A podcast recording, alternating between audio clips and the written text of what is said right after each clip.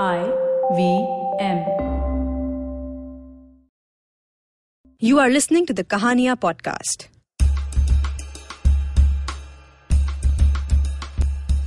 Kahania is a series of open mic storytelling events organized by Tape a Tale. The stories you're about to hear were recorded live. They are told by the people who've lived them. This week, we feature two of these very special and unique tales. Our first story is by Mansi Tiwari and is called I Wish I Had Hugged Him.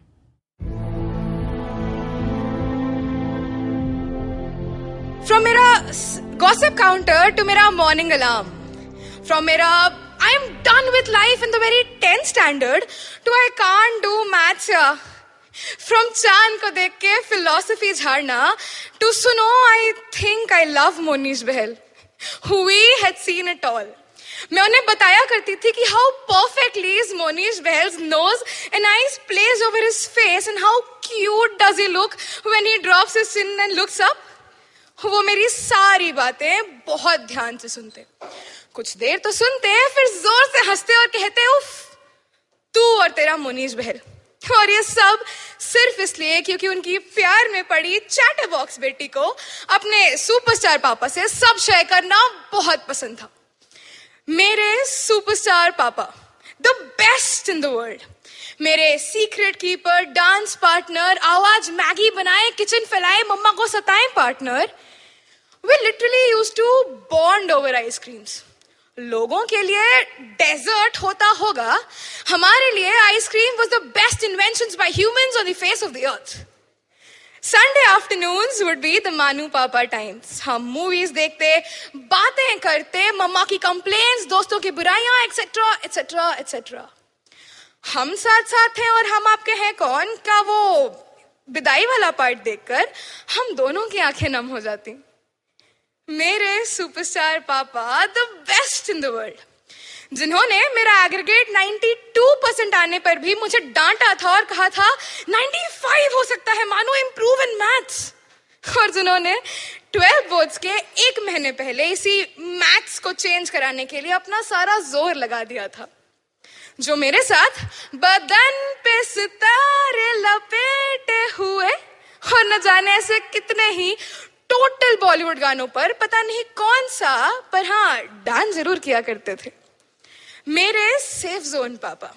जिन्हें हक करना, उनकी धक धक सुनना would make me forget everything this was the most soothing place on the earth this was home नन्ही परी सोने चली, हवा धीरे आना।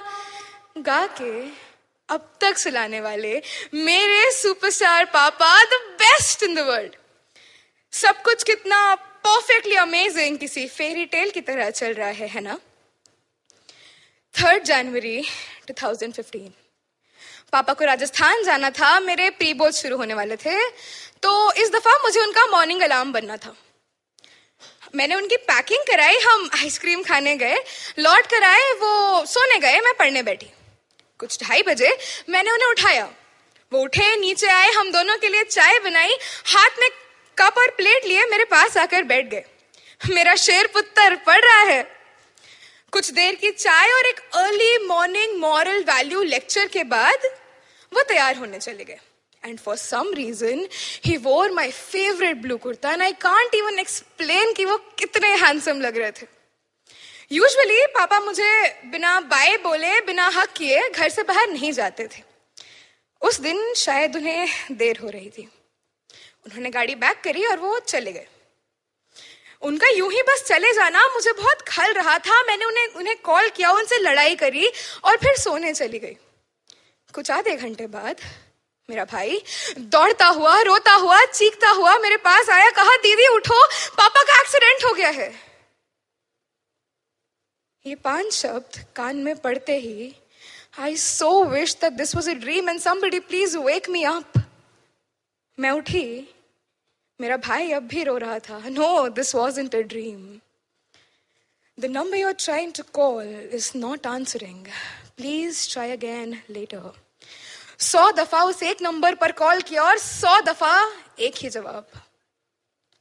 शाम तक घर में आने वाले लोगों की तादाद बढ़ चुकी थी। नाना जी ने हाथ पकड़ा और कहा, बेटा, पापा नहीं रहे। अरे, क्या बोल रहे हैं आप? पापा नहीं रहे मतलब? सुबह तो उन्होंने मुझसे बात की थी, ऐसे कैसे नहीं रहे? क्या बोल रहे हैं? रुकिए, मैं बात करती हूँ। अरे, आप रुकिए तो। Nine eight two six one four five three seven zero, calling. Calling, पापा please the number you are trying to call is currently switched off please try again later पापा प्लीज़ फ़ोन उठा लो ना। पापा, ऐसे नहीं करते। पापा प्लीज़ यू प्रॉमिस मी पापा प्लीज़ मेरा सुपर हीरो इतनी जल्दी गेम नहीं हार सकता। मैं टूट गई थी। वो सारी रात उनका जैकेट पहने गैरेज के बाहर उनका इंतज़ार करती रही, पर वो नहीं आए। सब आया। उनकी घड़ी, उनका वॉलेट उनके दोस्त सब आए, बस वो नहीं। फोर्थ जनवरी 2015 पापा के कुछ दोस्तों ने उन्हें घर लाया, पर वो मेरे पापा लग ही नहीं रहे थे। कवर्ड इन वाइट सोए हुए उठ ही नहीं रहे थे। मैंने कितना उठाया, आइसक्रीम भी लाई। पर वो नहीं उठे। उन्होंने मुझे हक भी नहीं किया, जैसे उस दिन नहीं किया था। अच्छा अच्छा पापा, बदन पे सितारे लपेटे हुए। अब तो उठ जाओ यार। ट्रस्ट में मैंने सब ट्राई किया। शादी विदाई मम्मा, प्रणव, सब कुछ सब कुछ ट्राई किया, पर वो नहीं उठे। मैंने उन्हें गले लगाया तो उनकी धक धक भी नहीं थी। मेरा सुपर हीरो मुझे छोड़ के जा चुका था बहुत दूर। लड़कियाँ आग नहीं देती, है ना? पर लोगों को कौन समझाता कि मैं तो उनका शेर पुत्र थी? चार कंधों में से एक कंधा दिया था, बस वो घर के दरवाजे तक पास एक बार फिर मेरे पापा मुझे बिना हक किए चले गए। इस बार हमेशा के लिए। और जाते हुए दो बातें कंठस्थ करा गए। जो काम करने से खुद को खुशी मिले, उसे बस कर लेना चाहिए, क्योंकि there is no right time to anything अगर उस दिन उन्हें रोक कर उन्हें गले लगा लिया होता तो शायद आज तक उस लास्ट हक की क्रेविंग ना होती। और दूसरा, तुम्हें अपने लिए सही होना है, दूसरों के लिए नहीं। क्योंकि कुछ तो लोग कहेंगे, लोगों का काम है कहना। आज भी मेरे पापा मुझे सुनते हैं, मेरे सारे ड्रामे सब। लॉ स्कूल वाले, मुझे लॉ नहीं करना वाले, अरे कहाँ फंस गई पापा? एक सही बंदा नहीं बनाया मेरे लिए। देखो मैंने सारी पहनी है मैं कितनी सुंदर लग रही हूँ। पापा प्लीज़ आई लव यू मेरे पापा मेरे सारे ड्रामे, सारी बातें सब सुन रहे हैं। या तो मेरे फ़ोन के वॉलपेपर से या बहुत दूर उन तारों के बीच कहीं से एंड ही नोज़ कि उनका शेर पुत्र loves him the most. Thank you. That was Mansi Tiwari. Stay tuned because we have one more great story for you after this break.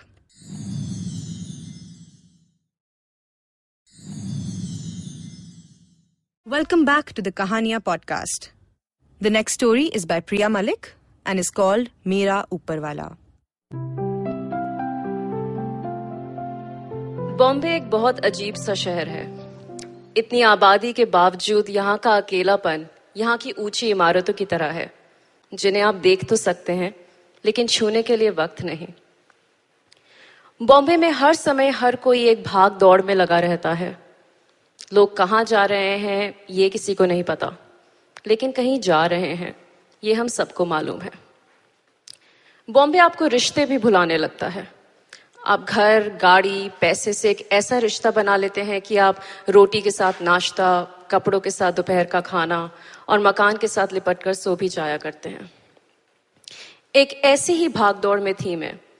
अपने अकेलेपन को समेट के एक ऐसी ही ऊँची सी इमारत में मैं घर ढूंढ रही थी।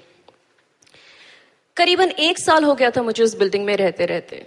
लेकिन टिपिकल बॉम्बे स्टाइल में मैं ये भी नहीं जानती थी कि मेरे पड़ोस में कौन रहता है। शायद आपने ये सुना होगा कि आप अपने दोस्त खुद चुनते हैं, आप अपने दुश्मन भी खुद चुनते हैं, लेकिन आपका परिवार और आपके पड़ोसी सिर्फ़ ऊपर वाला ही चुनता है। एंटी सोशल हूँ मैं थोड़ी। मुझे दोस्त बनाना नहीं आता। और अगर कभी गलती से दोस्ती हो भी जाती है तो उस दोस्ती को निभाना नहीं आता।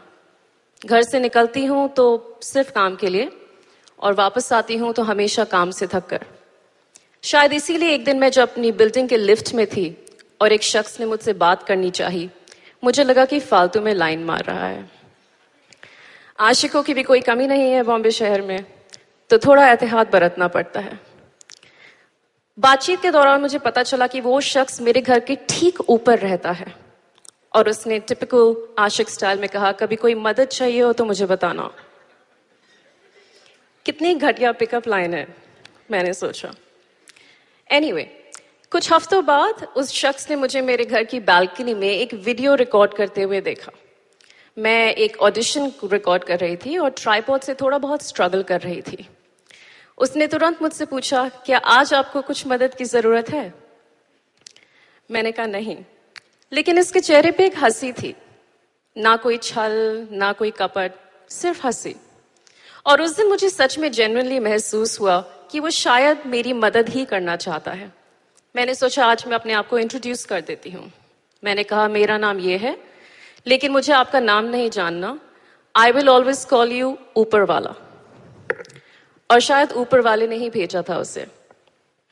अकेली रहती हूँ मैं इस शहर में, और बीमार बहुत ज़्यादा पड़ती हूँ।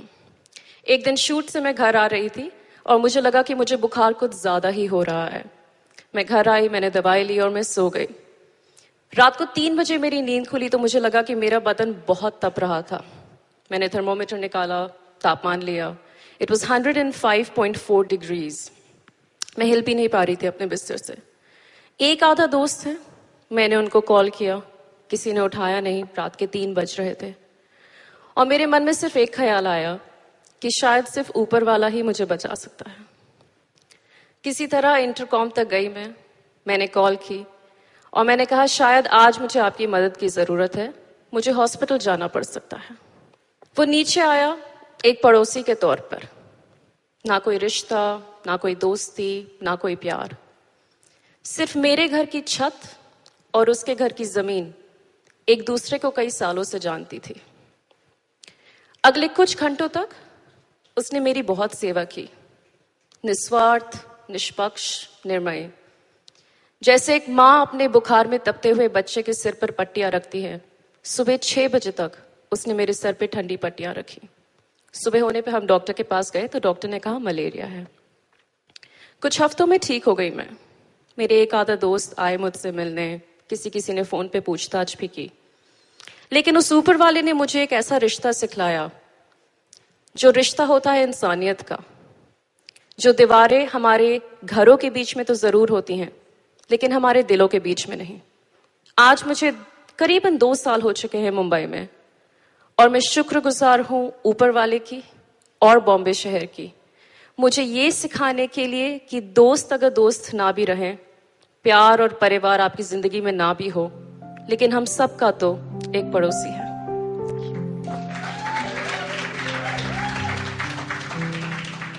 That was the Kahaniya podcast if you have an amazing personal story that you want to share with the world send in your stories to contact at tape a dot com on WhatsApp at seven nine nine two zero two nine nine three nine If you want to dive into some more awesome stories, check us out on tapeatale.com as well as on Facebook, Twitter, Instagram, and YouTube at Tape a Tale.